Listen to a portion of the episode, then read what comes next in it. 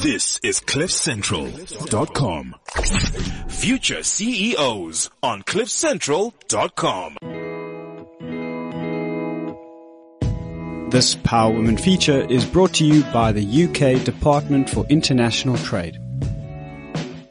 Hello everybody, and you will not believe where we're at. We're on the twenty-eighth floor right here in Cape Town, and we are one of the special guests for the Department of International Trade right here at the U K Africa Business Trade Forum. We are so lucky and privileged and blessed, and it's an eye-opener to be here to interview the powerful power woman right here on our Power Women session on Future C E Os. Once again, my name is Hlubi Mboya Arnold.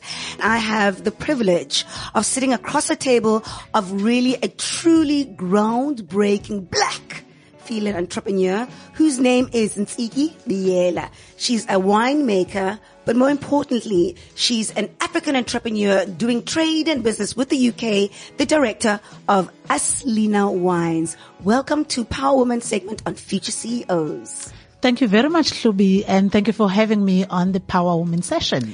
Sisi so Uti, you hail from Natal. Take us back to the young woman or the young girl growing up. What were your visions and your dreams and your thoughts about where you wanted to be placed in life and in the country and on the continent? Well, I grew up in a village. I'm um, from a village in KwaZulu Natal called KwaVuthela, and where I grew up, I grew up with my grandmother.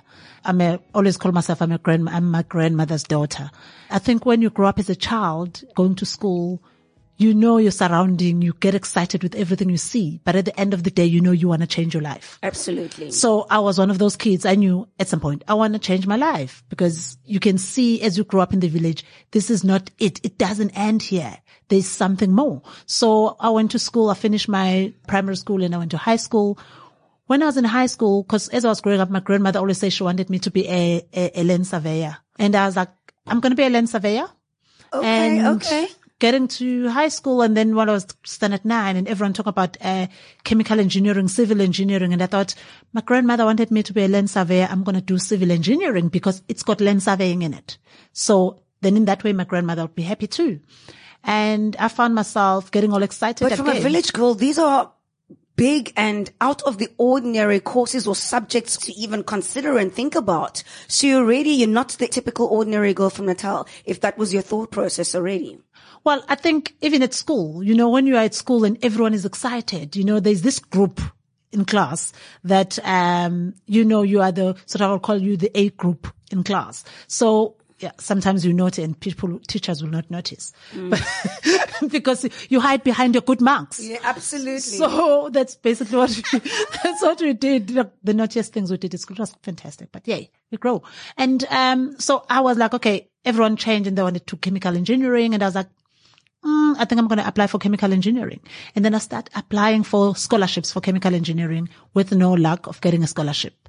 So what happened then? I was like, when I finished my matric, I went and worked as a domestic worker for a year. That was change. That was change. Because somebody will look at that and think, uh, domestic working. But actually, if you want to change your life, one step at a time, it was change from a village to do something somewhere else. Because mm. I went to Durban. Mm. So I worked there. And when I was working, and uh, because it was an extended family of mine, uh, called part of my family, and they said, okay, you're going to do your duties in the morning and you go to school. We'll pay for you to go to school. To study. So I was going to study at Mangosuthu Technical, do my chemical engineering, and then I'll do my chores in the morning, do them in the evening, and in between do my schoolwork. Mm. And when the scholarship came to study winemaking at Stellenbosch University, unbelievable. There was like, okay, I'll do it. Unbelievable. So it, it was one of those things. So when that happened, I was like, well, I'll do that. And I had no idea what wine was. And when I got that chance to say winemaking, I thought, I'm going to be making hunters. I'm going to be making. Mm. And then you get to Stellenbosch, like, oh, yeah, those are ciders. Mm. And you're mm. like, oh, it's not wine. Mm. But when I arrived, because the guy who had recruited us, Jabulan Jangase, he gave us wine to taste. For the first time, I had to taste wine. Mm. So, you know, when somebody explains something they enjoy the most, he poured this red liquid in a glass and talk about plums and all the fruits you pick up. And you're thinking, can you just shut up? Because, you know, can I like, you know, my, yeah, can I, yes, because yeah, this is going to be delicious. Exactly. And then you take a sip and then you realize that this is the most horrible thing in your mouth. And you're thinking, what was he talking about exactly? Uh, so that was basically one of those things. And also my scholarship had said, they asked me that, do you know it's going to be in Afrikaans? And oh, I was like, my um, it's goodness. fine. I'll learn. And I then can't believe, sorry to interject, that given the story that you've told me and all the future C E Os thus far, there are so many hoops that you had to jump through. There are so many barriers that you had to go just even to start the educational process of who you are today. And you still went for it, not even being a wine drinker yourself, not even knowing no. what you were going into, no. but you just went on. I think it's, and it's, continued. It's, it's one of those where you're like, you know what? I want to change. You've got a goal in mind. Uh, you might not have the real picture of it, but all what mattered was I needed change, and that was going to happen. So getting into Stellenbosch, and I was told that it's in Afrikaans, and in my mind, naively, I'm going, I'm going to learn. And then I get there. The first encounter should have made me run away and run back home, basically, because when I arrived at Stellenbosch University, I remember standing above the library, um, because the Stellenbosch library is underground.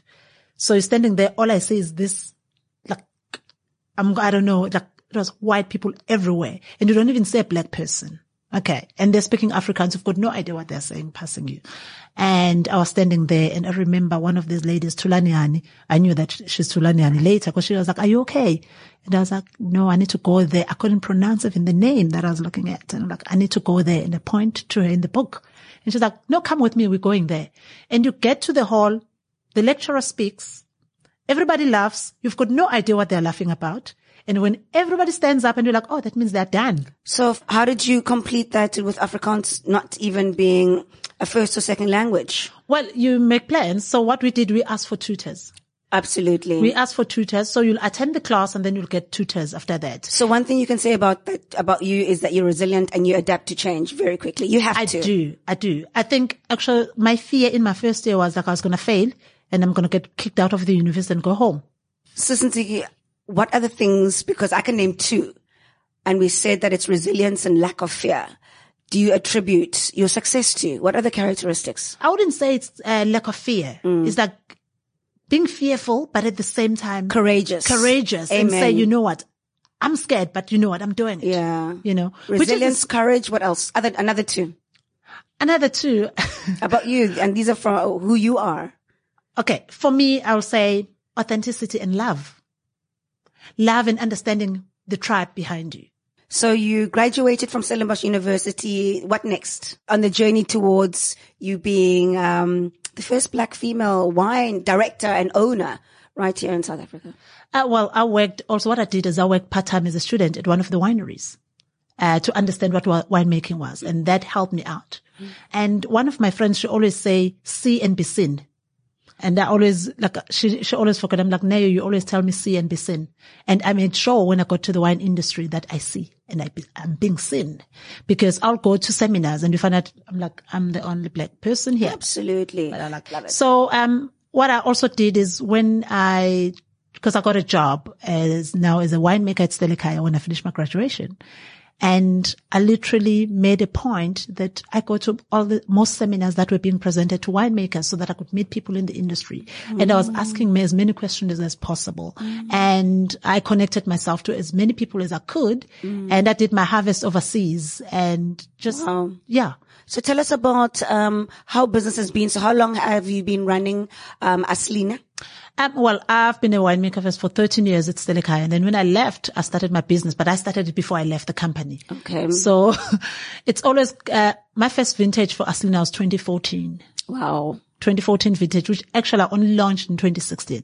Really? Yes. And the hardest part of your journey has been what? Well, I wouldn't say, uh, whatever, when, whenever I look at this hardship, I always look at them as, I'm not sure if I look at them as challenges, but I try not to see anything that's going to block me.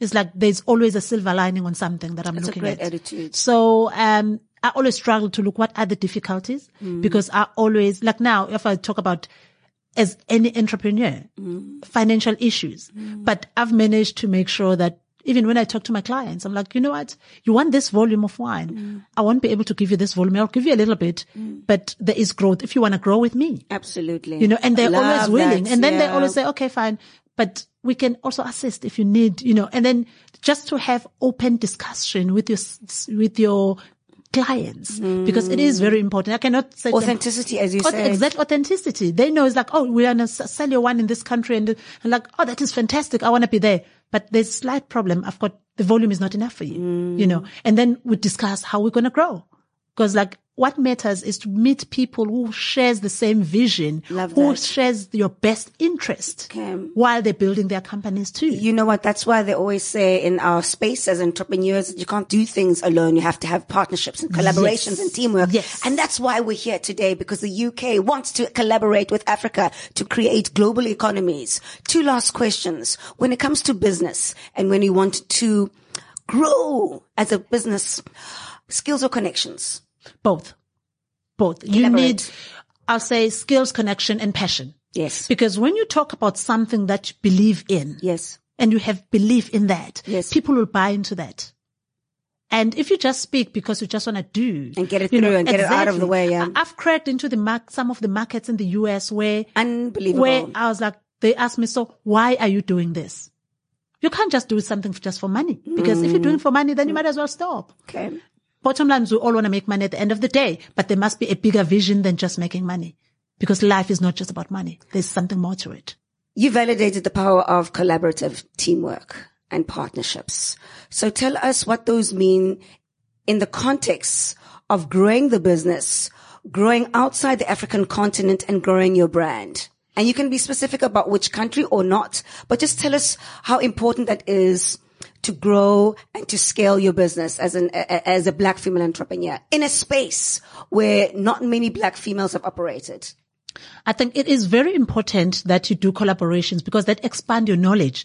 Firstly, as an individual, as an entrepreneur, um, and also you find that you collaborate with people who are within that space, and they will actually help you to extend your brand. Like example, when I started, um, I collaborated with an American winemaker. Um, Helen Keplinger, we did a blend together.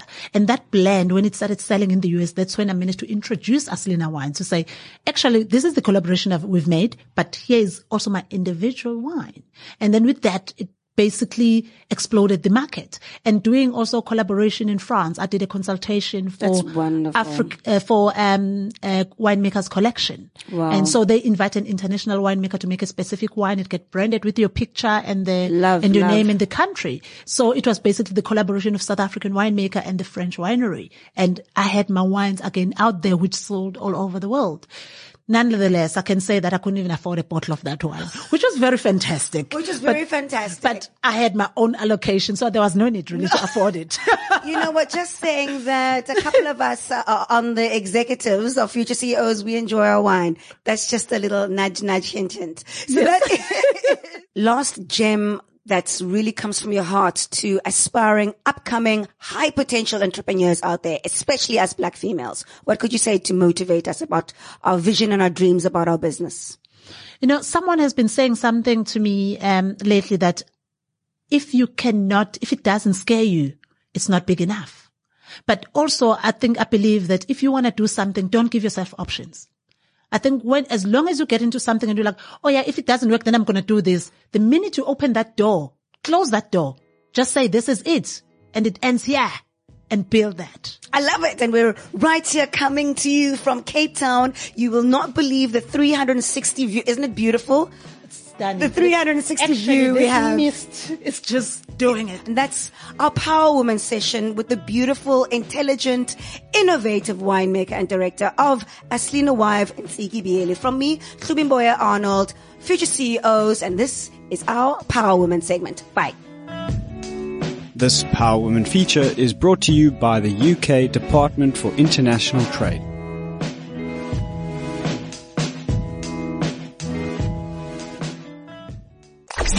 Future C E Os on cliff central dot com. This is cliff central dot com.